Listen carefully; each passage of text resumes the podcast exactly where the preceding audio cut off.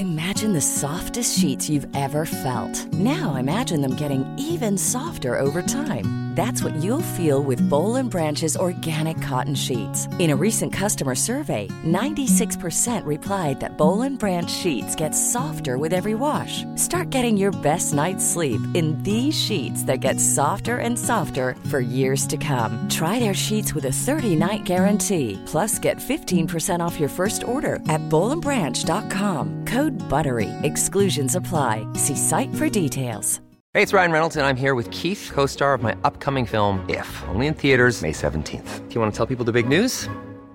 All right, I'll do it. Sign up now and you'll get unlimited for $15 a month in six months of Paramount Plus Essential Plan on us. Mintmobile.com slash switch. Upfront payment of $45 equivalent to $15 per month. Unlimited over 40 gigabytes per month. Face lower speeds. Videos at 480p. Active Mint customers by 531.24 get six months of Paramount Plus Essential Plan. Auto renews after six months. Offer ends May 31st, 2024. Separate Paramount Plus registration required. Terms and conditions apply if rated PG. I'm Sandra, and I'm just the professional your small business was looking for. But you didn't hire me because you didn't use LinkedIn jobs. LinkedIn has professionals you can't find anywhere else, including those who aren't actively looking for a new job but might be open to the perfect role, like me. In a given month, over 70% of LinkedIn users don't visit other leading job sites. So if you're not looking on LinkedIn, you'll miss out on great candidates like Sandra. Start hiring professionals like a professional. Post your free job on linkedin.com/people slash people today. Hi, Vanessa and Casper. Hi, Casper and Vanessa. Hi, Casper and Vanessa. Hi, Vanessa and Casper. Hi, Casper, Vanessa, Ariana. I'm Casper ter Kuile. And I'm Vanessa Zoltan. This is Harry Potter and the Sacred Text.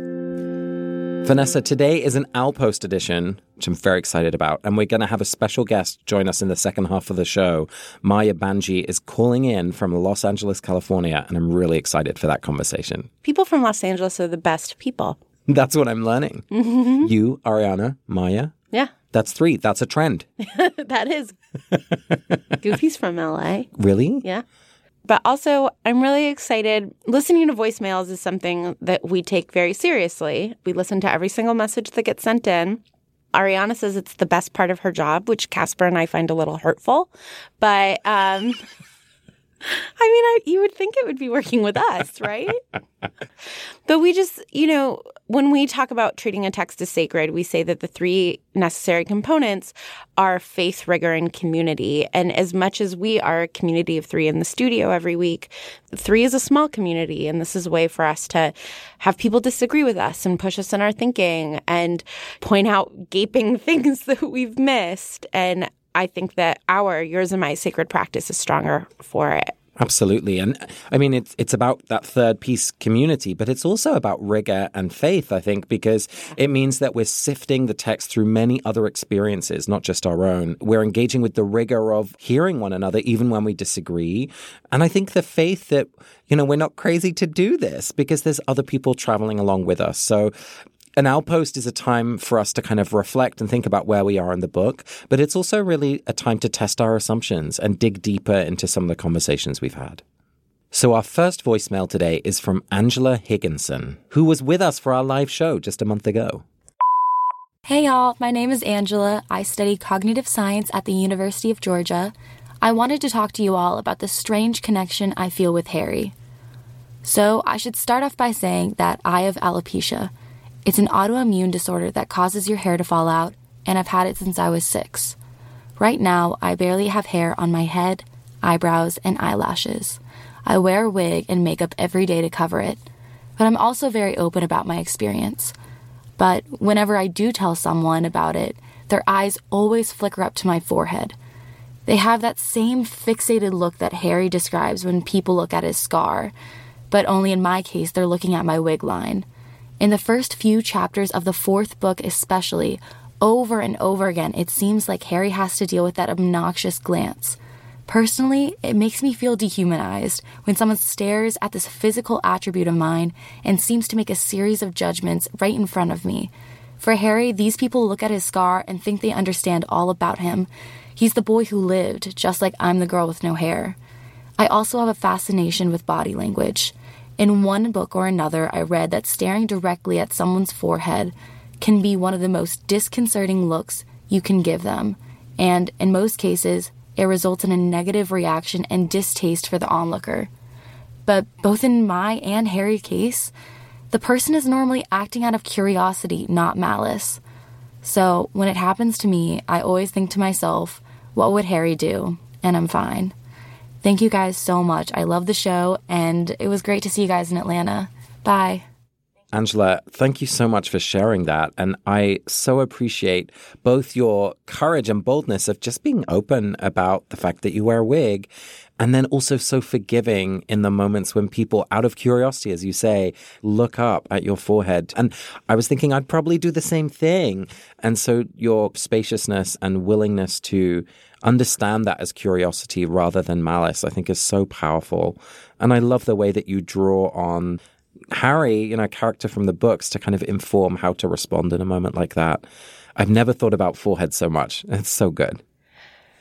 And what you shared about how somebody staring at your forehead can be so disconcerting, that really resonates with me. I'd never thought of that. I'd never heard that before, but that makes sense to me, right? It's like I am an inch lower. If you look an inch lower, you will mm. see me, but you are you're not seeing me and that frustration and that sort of like out of body experience. Yeah, it's like you're being looked at rather than you're looked being for. looked for. Oh, yeah, because when we look into each other's eyes, there's a searching. This actually reminds me of, you know, when you're in a big room and everyone's sitting down looking at the front, maybe there's a speaker or some sort of service going on, and someone walks in at the back or there's a commotion at the back. And the temptation is to kind of look behind you and see what's going on. And I, I'm always trying to manage myself and just stay focused on why we're here because I feel it's the same thing. It's like, where am I putting my attention? Am I putting my attention on the thing that's real and human and the reason why we're gathered? Or am I kind of looking at something and distracting myself? That might seem a little a strange comparison, but I feel it's connected. No, I agree. You know, it's something that a philosopher who I know means a lot to all three of us, Simone Weil says, which is that attention and love are the same thing, Mm. right? That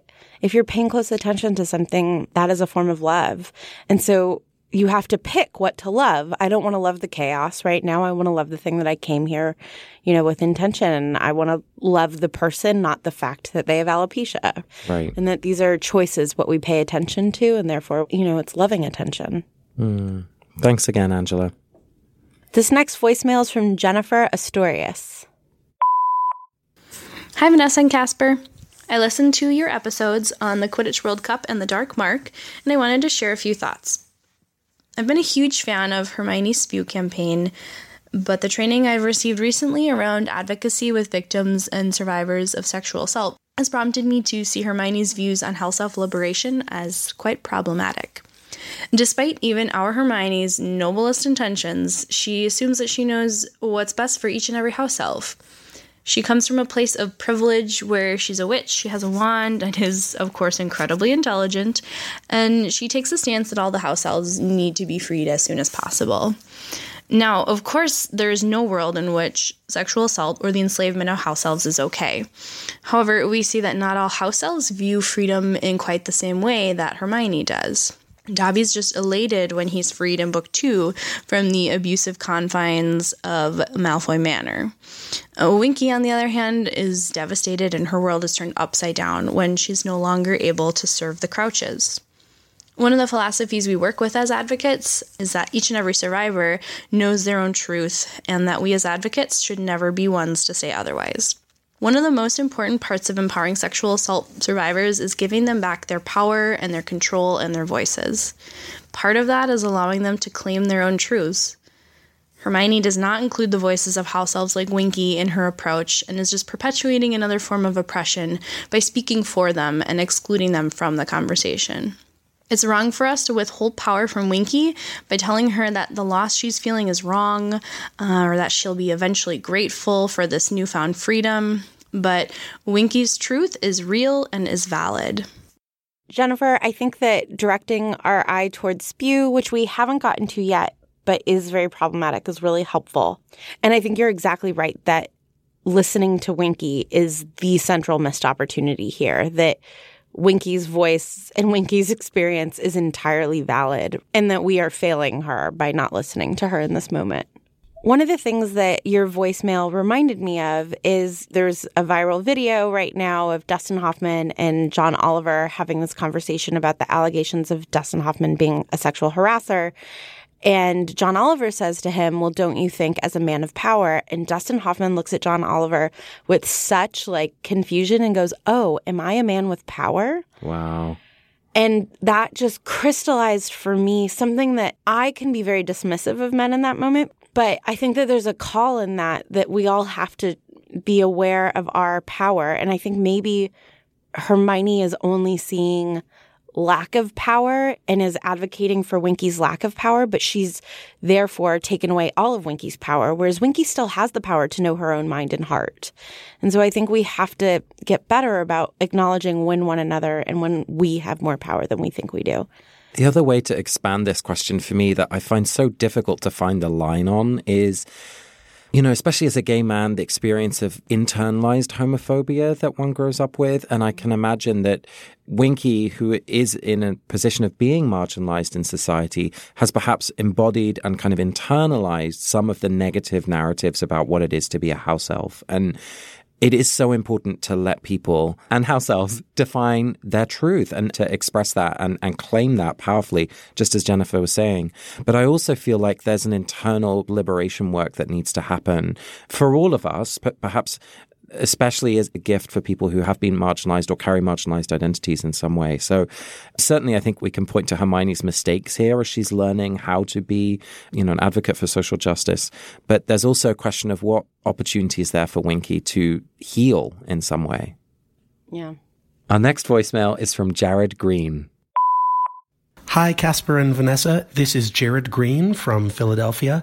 Uh, I just finished listening to your episode on Chapter 7, Bagman and Crouch, and I wanted to respond to the Havruta you did, uh, in which you asked why Fred and George bet all their money on the Quidditch match. You describe their act essentially as uh, a moment of recklessness that's partially in response to the relationship damage that happened in their fight with Molly, sort of a way to angrily thumb their noses at their mother who just doesn't understand. But I think you're missing something both in the plot and in the temperaments of the twins. I don't think this is a spur of the moment decision. Uh, they've brought all their life savings with them, so they know they're going to place this bet. And it's a very specific and unlikely bet. They bet that Ireland will win, but Krum will get the snitch. And we know how rare it is for the team that gets the snitch to lose the match. So this isn't a bet that you would choose without thinking. They're taking a big risk here, but I think it's something that they've thought carefully about and they've planned in advance. They're taking a big risk, but it's not recklessness, it's confidence. I'm an early childhood educator, um, and in fact, I published a book about building resilience in young children. And one thing that I've found over the years is that the children who play in the ways that adults find the most risky are almost always the children who are most physically competent and the most able to bounce back from injuries. Adults looking from the outside perceive a big risk, but often the child who's hanging upside down from the monkey bars knows exactly what she's doing. This reminds me of the twins uh, who take risks all the time, but they're very good at it and they're able to handle the consequences. Unlike, say, Ron, who grouses for a week every time he gets caught by Filch, the twins seem to let it roll off their backs. In fact, later in Deathly Hallows, George loses an ear and is immediately making puns about it. So all of this is very much in character with the twins. They're showing us how to follow through with plans and make well considered risks, even in the face of unexpected setbacks and upsets. Uh, they're giving us a lesson in resilience. So that's something that I wanted to say. Uh, thank you very much for the podcast. I love the show. Jared, I love resilience as a theme, and it's definitely a very stimulating way to think about the twins, especially as they travel through the books together. And I think the fact that there's two of them really helps them have that resilience because they always have each other. But I'm not sure I can agree with you that this moment is a sign of resilience. I feel like resilience would perhaps be them investing some of their money or thinking creatively about finding another investor or something else that helps their reduced stock grow again. This feels like they're betting the whole house on something that is not a surefire success. I feel resilience is not something where we strip the field bare and then hope that we get a large cash crop the next year. I feel resilience would be growing slowly and sustainably from a place of having been reduced. Does that make sense, Vanessa? Yeah, but don't you think that this is the 16 year old boy version of resilience? okay, in that case, I'm completely convinced. I think the question of the teenage version of resilience gets to exactly what we were talking about in our last voicemail, but also just to what extent do you let them bounce back? And then when do you come in and protect them? Because sure, that kid on the monkey bars might know that they are capable of doing that, but children don't know when a stove is hot. And I think that this is a line that we always have to be walking. And like someone doesn't always know when they deserve better. Sometimes you have to say to someone, this is abuse and you don't have to deal with it. So, yes, I think that we have to honor the resilience in others and we have to leave people space and not save them when they don't need to be saved and let them fall so that they can learn to bounce back. But I also think we have to be watching out for each other. But yeah, I am compelled by the idea that Fred and George are demonstrating reckless resilience, but resilience. That's what I was going to say. I think maybe it's both, Yeah. you know, and life is not a clear sequence of emotions that end here and start there. I think maybe we're seeing them in the midst of both demonstrating resilience and a little recklessness. Imagine the softest sheets you've ever felt. Now imagine them getting even softer over time. That's what you'll feel with Bowl and Branch's organic cotton sheets. In a recent customer survey, 96% replied that Bowl and Branch sheets get softer with every wash. Start getting your best night's sleep in these sheets that get softer and softer for years to come. Try their sheets with a 30-night guarantee. Plus, get 15% off your first order at bowlandbranch.com. Code BUTTERY. Exclusions apply. See site for details. When you're ready to pop the question, the last thing you want to do is second guess the ring. At Bluenile.com, you can design a one of a kind ring with the ease and convenience of shopping online. Choose your diamond and setting. When you find the one, you'll get it delivered right to your door. Go to Bluenile.com and use promo code LISTEN to get $50 off your purchase of $500 or more. That's code LISTEN at Bluenile.com for $50 off your purchase. Bluenile.com code LISTEN. Mom deserves the best, and there's no better place to shop for Mother's Day than Whole Foods Market. They're your destination for unbeatable savings, from premium gifts to show-stopping flowers and irresistible desserts. Start by saving 33% with Prime on all body care and candles. Then get a 15-stem bunch of tulips for just $9.99 each with Prime. Round out Mom's menu with festive rosé, irresistible berry chantilly cake, and more special treats. Come celebrate Mother's Day at Whole Foods Market. This next voicemail was sent to us, and the sender asked us to keep their name anonymous. So we will do that. And I just want to offer a trigger warning. The voicemail deals with some really difficult topics. And so if you would like to skip it, or if you are listening with young children, it is three minutes and 20 seconds long. And so please skip forward. Hi, Casper, Vanessa, Ariana. I have a response to your episode on the Dark Mark, uh, but I would like to remain anonymous. There was a small comment you made, uh, Casper, in this episode that spoke to me, and I hope I'm able to articulate my thoughts on it uh, well. While describing the violence that the Death Eaters play out against the Muggles on the campsite, you speculated that the Death Eaters had had too much to drink, got carried away, and felt that their violence wouldn't matter because the Muggles' memory would be obliterated anyway. This struck a chord with me um, because I am an incest survivor, and for all of my childhood, this violence was repressed. I have spent the past decade working to recover my memory, but know that much of my childhood is lost to me forever, like these Muggles' memories will be upon obliviation. Many people seem to think that repression is a personal response, one person's brain erasing their history uh, for their survival, like a primal denial, but I see it differently. Repression, I believe to be a social act of violence against a person or people. My personal repression of the violence that happened to me would not have been possible without the denial and the gaslighting of me by my family and community. And this social repression is a violence, not only because it leaves victims vulnerable to continued violence, but also because it robs them of their own memory, which is essential to their sense of self and their understanding of the world. As much as the physical and emotional scars of the sexual abuse I endured haunt me, the loss of my past and identity also haunt me. To me, the wizarding world is engaged in a large scale social repression of muggle memory, although so much of it is invisible to Harry and therefore the text. Obliviation of muggle memory is likely a daily act in maintaining the secrecy of the wizarding world. It is not convincing to me that this secrecy is the best way for wizards to remain safe. It is not convincing to me that wizards have less power than muggles in this world. And in the second book of uh, the series, we even identify the way in which obliviation can be just so violent to the people who experience it through um, Gilderoy Lockhart and the obliviation spells he does on people in order to steal their stories and exploit them in that way. On the campsite, the Death Eaters take advantage of the social system they live in, enacting violence against muggles, and then they just wait for society to step in and erase those memories, as though the second act of violence somehow cancels out the first. Uh, I can tell you from experience that it doesn't work. The memory of violence lives in muggle bodies, and their gaps in memory, the rewriting of their sense of self, haunt them. The biggest failure of this series is that at the end, after yet another war, the social system goes back to old business and muggles remain in the dark, vulnerable to the violence of wizards and robbed of their ability to truly know themselves and the world that they live in. Dear friend, thank you so much for this voicemail. I just had my hair stand up on the back of my neck just listening to your story.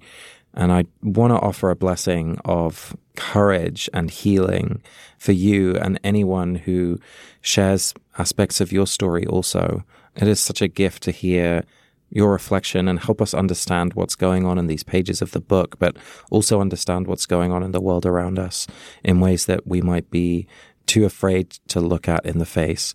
So thank you for your courage in sharing this and, and the gift that you've given us. Thank you. This next voicemail is from Annalisa from Athens, Greece. Hi, Vanessa and Casper. This is Annalisa calling from Athens, Greece. Uh, I'm from the US originally, but I've lived abroad over the last four years, and I'm calling to ask you guys a Havruta question that occurred to me during your episode on acceptance.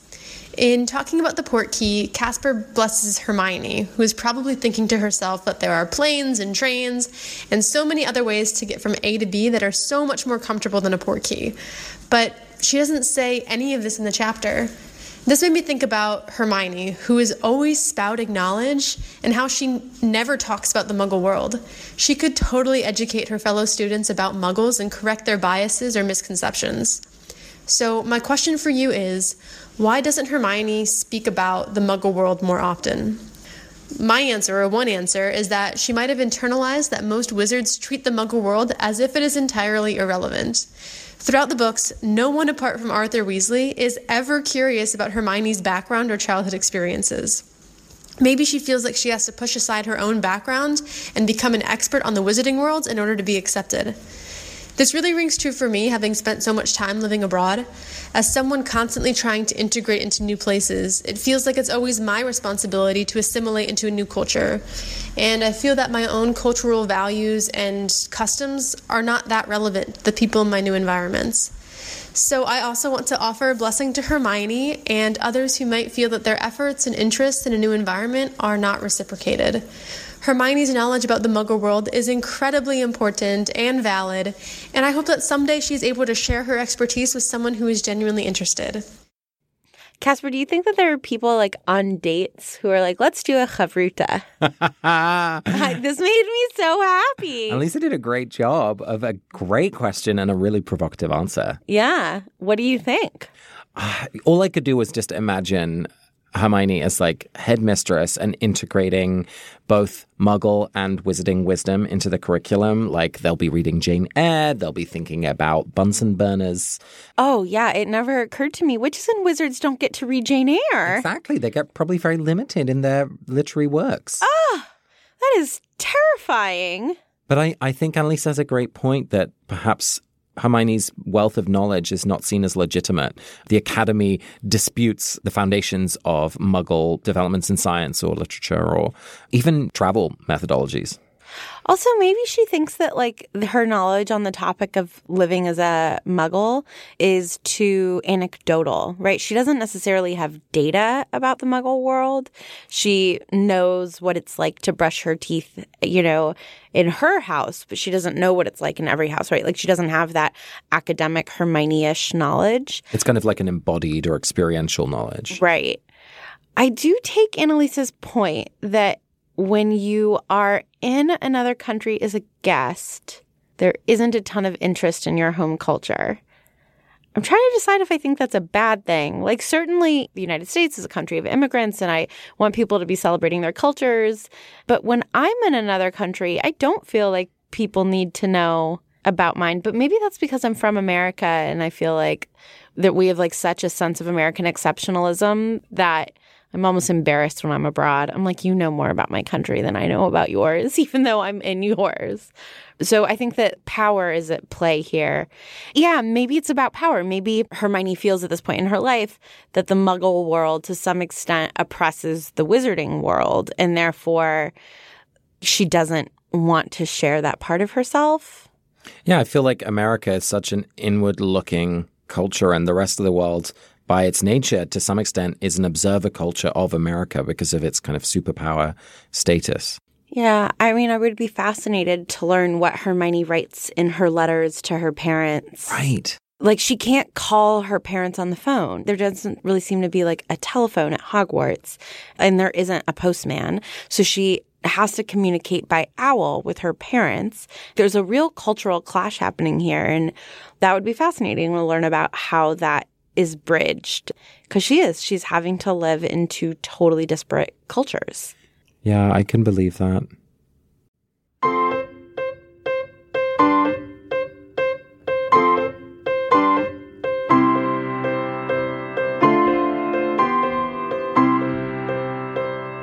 Today, we're joined by Maya Banji, who is the CEO of CELA, which is an amazing organization that uses storytelling to create cultural change. She also works with Harness to center voices of underrepresented communities in popular culture and supports a number of Muslim student groups on the West Coast. Maya is basically a Wonder Woman, and she's with us today. Hello, Maya. Hi, Maria. Thanks so much for joining us. Hi, everybody. We've been so looking forward to this conversation because I'm just enamored by the work that you're doing and by the conversation that I think we can have about Harry Potter. And it's right that we're talking about Goblet of Fire because this is your favorite book, right? I, this is definitely my favorite book. I remember when I received it, I was actually in England at the time and it was magical, the experience.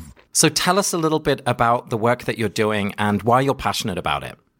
Yeah, so I come from a background of community organizing and um, working in kind of the nonprofit sector to really try to work directly with communities that are dealing with things like poverty and crime and um, lack of health insurance and things like that. And um, after the election in 2015, I actually ended up starting my own consulting firm because I was very interested in thinking through how is it that I can create new solutions for persisting social issues. And I ended up doing a lot of work. I'm based out of Los Angeles. I ended up doing a lot of work with the entertainment industry. So, a lot of the things that I've been doing work around um, in this last year has been around storytelling and culture narratives. And how is it that we as a country can really start to hear each other and hear the stories of, of the most vulnerable amongst us? And what does that look like practically? Does that mean sitting down with screenwriters? Does it mean coming up with stories? Like, what, what do you end up doing?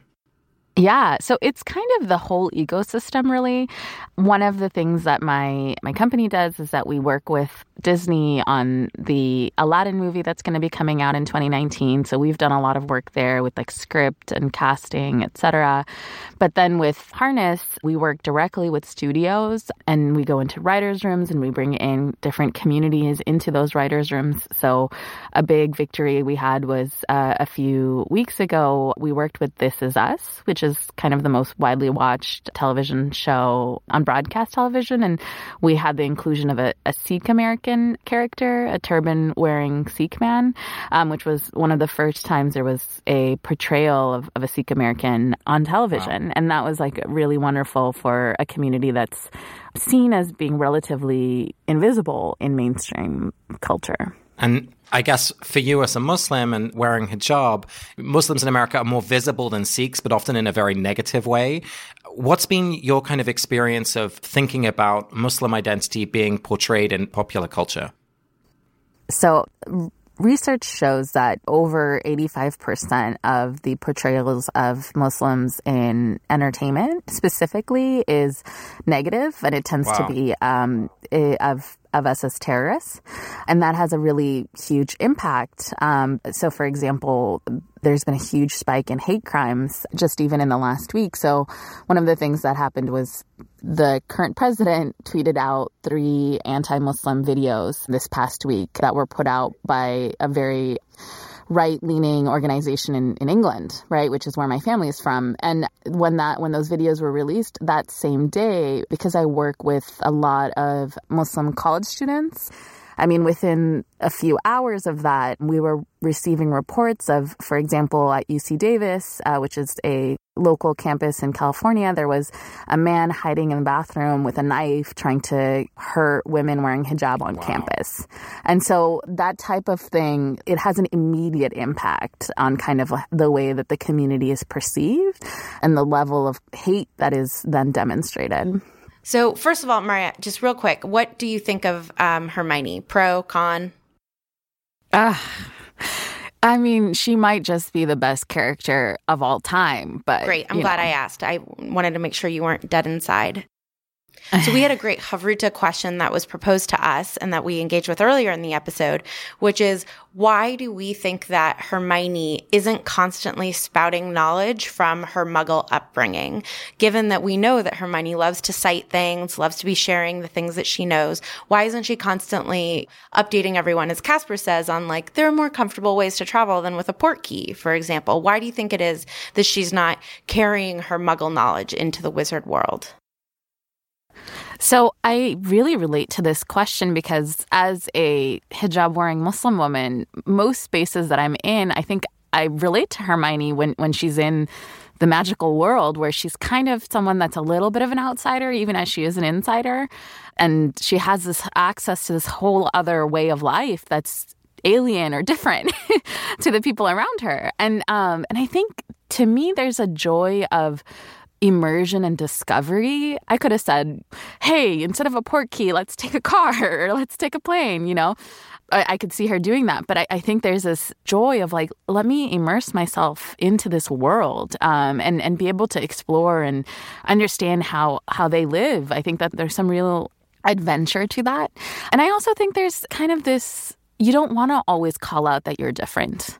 I think with Hermione, she's such a amazing character and she's such a strong character already. And, and in some ways, she's been targeted because she's different at the beginning of the books, right? Um, you see her being this quote unquote know it all and, and people really having trouble relating to her. And I think I, I don't know. If I was Hermione, I, I wouldn't necessarily want to always share pieces of myself that call out how different I am because I want to be part of the community and I want to be immersed in this experience. And I think that there's this piece of, of really wanting to fully feel like you can connect with others. So I, I think that's something that calls to me.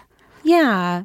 I have another text related question for you we just got through the really difficult chapter of the Quidditch World Cup. And so I'm wondering what you make in this current context of seeing the dark mark in the sky as a hate crime or what lessons you feel like you can learn from that chapter, given all of the work that you do. Yeah. So one of the things that I did this year because it, has been such an intense year for I think a lot of folks that are working with vulnerable communities is I started rereading the Harry Potter series. and I, I, think March or April, and I spent several months just really immersed in, in the books. And then I watched the movies after that as well. And it was this way of almost giving myself a layer of distance from some of the issues that were happening and giving myself kind of a, a, a space of imagination and creativity where I could think about these issues, but in a safer way and in a way that felt more kind of like I can actually access this and I can think about this in a way that is hopeful because I know what happens in the end. And so one of the reasons why book four is my favorite book is because it starts to introduce these more mature themes around fear and around the other. And I think that if you look at characters like the house elves, as you mentioned in a previous episode, and you really start to see how it is that people are understood through bias, you know, and, and how it is that, you know, our perceptions of people that are different from ourselves really sways the way that we treat them and how that can often be really harmful. Right. I mean, it's one of the reasons why I appreciate book four as well is that we, we really start to get confronted by the reality of the danger in the world and the multiple layers of systems of oppression and frankly the real threat that people are under. It seems to speak more truthfully about the world that we're in right now, especially now the targeted nature and, and the, the language of hate and othering that we see as common discourse now, you know, in our culture is so similar to the kind of mudblood muggle narrative in the books that it, the parallels are so frightening. And as you say, sometimes a text can be a place where we can work out some of those questions with a little bit more safety and distance. And I think this is where, you know, Vanessa introduced at the beginning of the show that there were these three prongs that the whole project stands on. Sacred texts need to be read in community. They need to be read with rigor and they need to be read with faith. And I'm curious to learn just a little bit more about your own practice as a Muslim. Like, would you share with us perhaps some of the pieces of, of your own practice that have shaped you or that continue to be important in your daily life? So, one thing that I think is really interesting about Islam is that we have a sacred text tradition as well. The Quran, which is our book is really considered the living miracle given by God to the prophet Muhammad, peace be upon him. So, one of the reasons why I love your podcast is because my relationship to my faith tradition is, is one that is really associated with a sacred text, which is the Quran. One of the things that really differs from Islam from other kind of monotheistic or other traditions is that the Quran for us is, is like the source text. The mm-hmm. Quran and then the, the example of the Prophet, peace be upon him, these are the two sources of authority within the faith. And it's something that has been preserved for 1400 years. It's the most memorized book in the world. And literally, one of the big things in our faith tradition has been the preservation of every single letter of the book. One of the things that I remember learning at some point, not being Muslim myself, was that in the same way that within Christianity, Jesus is really central. And the Bible, the scriptures are, of course, absolutely important in terms of doctrinal teaching and storytelling. But that in Islam, the Quran is a living embodiment of the word of God. And so it's actually more helpful if you're from a Christian perspective to imagine the Quran as a, analogous to Jesus more than the Bible. The primacy of the text is more so than any other religious context that I'm aware of, which I just think is so powerful. Yeah, definitely. I, so even the prophet, peace be upon him, is seen as the living embodiment of the Quran. Mm.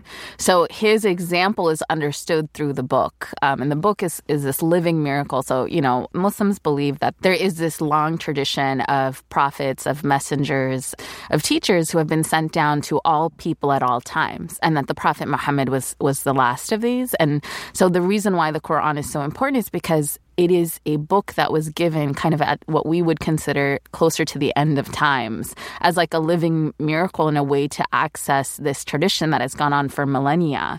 So we believe, obviously, we believe in Jesus, we believe in Moses as right. prophets, not necessarily as Son of God, and and that all of these traditions are part of one central tradition of uh, recognizing the creator. Beautiful. So I'm yeah. so struck by that, and and as you said, that this culture of memorization of text, the fact that this text is the most memorized in the world. I mean, that is so cool.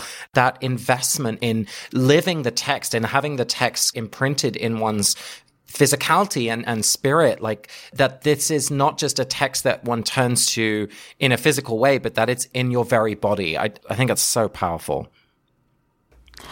Yeah, and, and for for Muslims who pray five times a day, we're literally reciting from this book five times a day. It's kind of this metronome of your life of I step away from whatever it's I'm doing and I and I recenter and I take a moment to what we would consider meditate and connect and, and read from this text. And we do that five times a day. Yeah, I love that image of prayer as a bridge of, of kind of stepping back into that flow of text that is always there, but you're kind of stepping out of the know of your daily experience and into that tradition. It's so beautiful.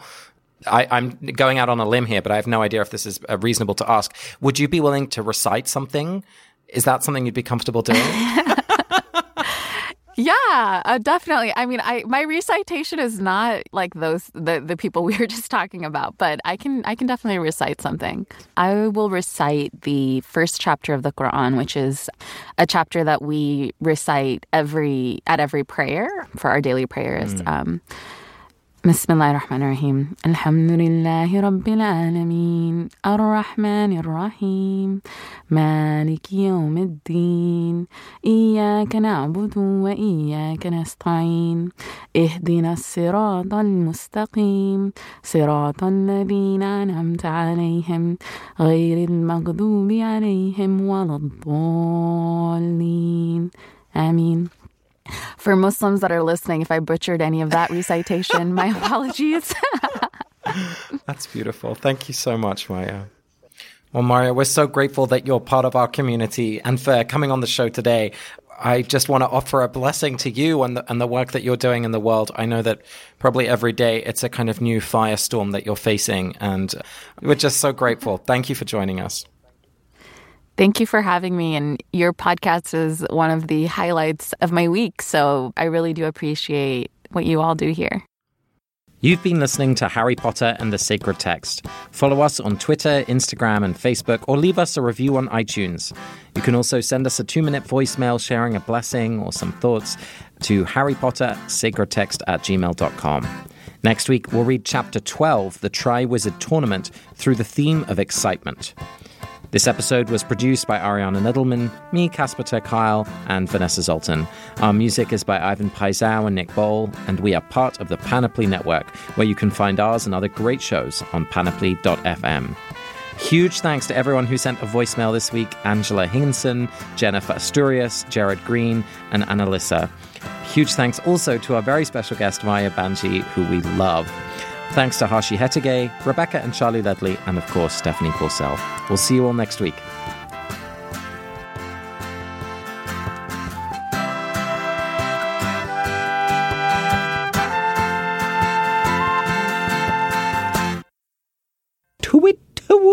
I know. You're too happy. It's awkward that you're wearing your owl costume. which one? you know which one. you mean one of many. You're terrible at this game. TripAdvisor once saved me from staying at a really heinous hotel, so I would like to thank TripAdvisor personally. Your your thanks are accepted.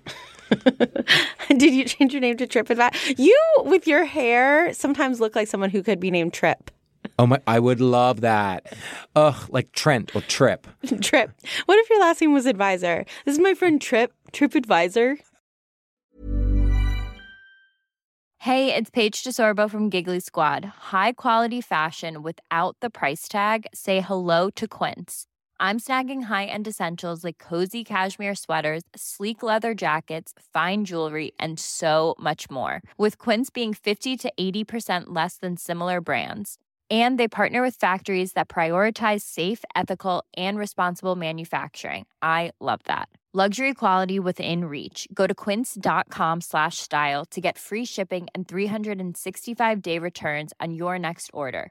quince.com slash style Mom deserves the best, and there's no better place to shop for Mother's Day than Whole Foods Market. They're your destination for unbeatable savings, from premium gifts to show-stopping flowers and irresistible desserts. Start by saving 33% with Prime on all body care and candles. Then get a 15-stem bunch of tulips for just $9.99 each with Prime. Round out Mom's menu with festive rosé, irresistible berry chantilly cake, and more special treats. Come celebrate Mother's Day at Whole Foods Market. Hi, I'm Daniel, founder of Pretty Litter. Did you know cats tend to hide symptoms of sickness and pain? I learned this the hard way after losing my cat, Gingy. So I created Pretty Litter, a health monitoring litter that helps detect early signs of illness by changing colors, saving you money and potentially your cat's life. Pretty Litter is veterinarian developed, and it's the easiest way to keep tabs on your fur baby's health right at home. Go to prettylitter.com and use code ACAST for 20% off your first order and a free cat toy. Terms and conditions apply. See site for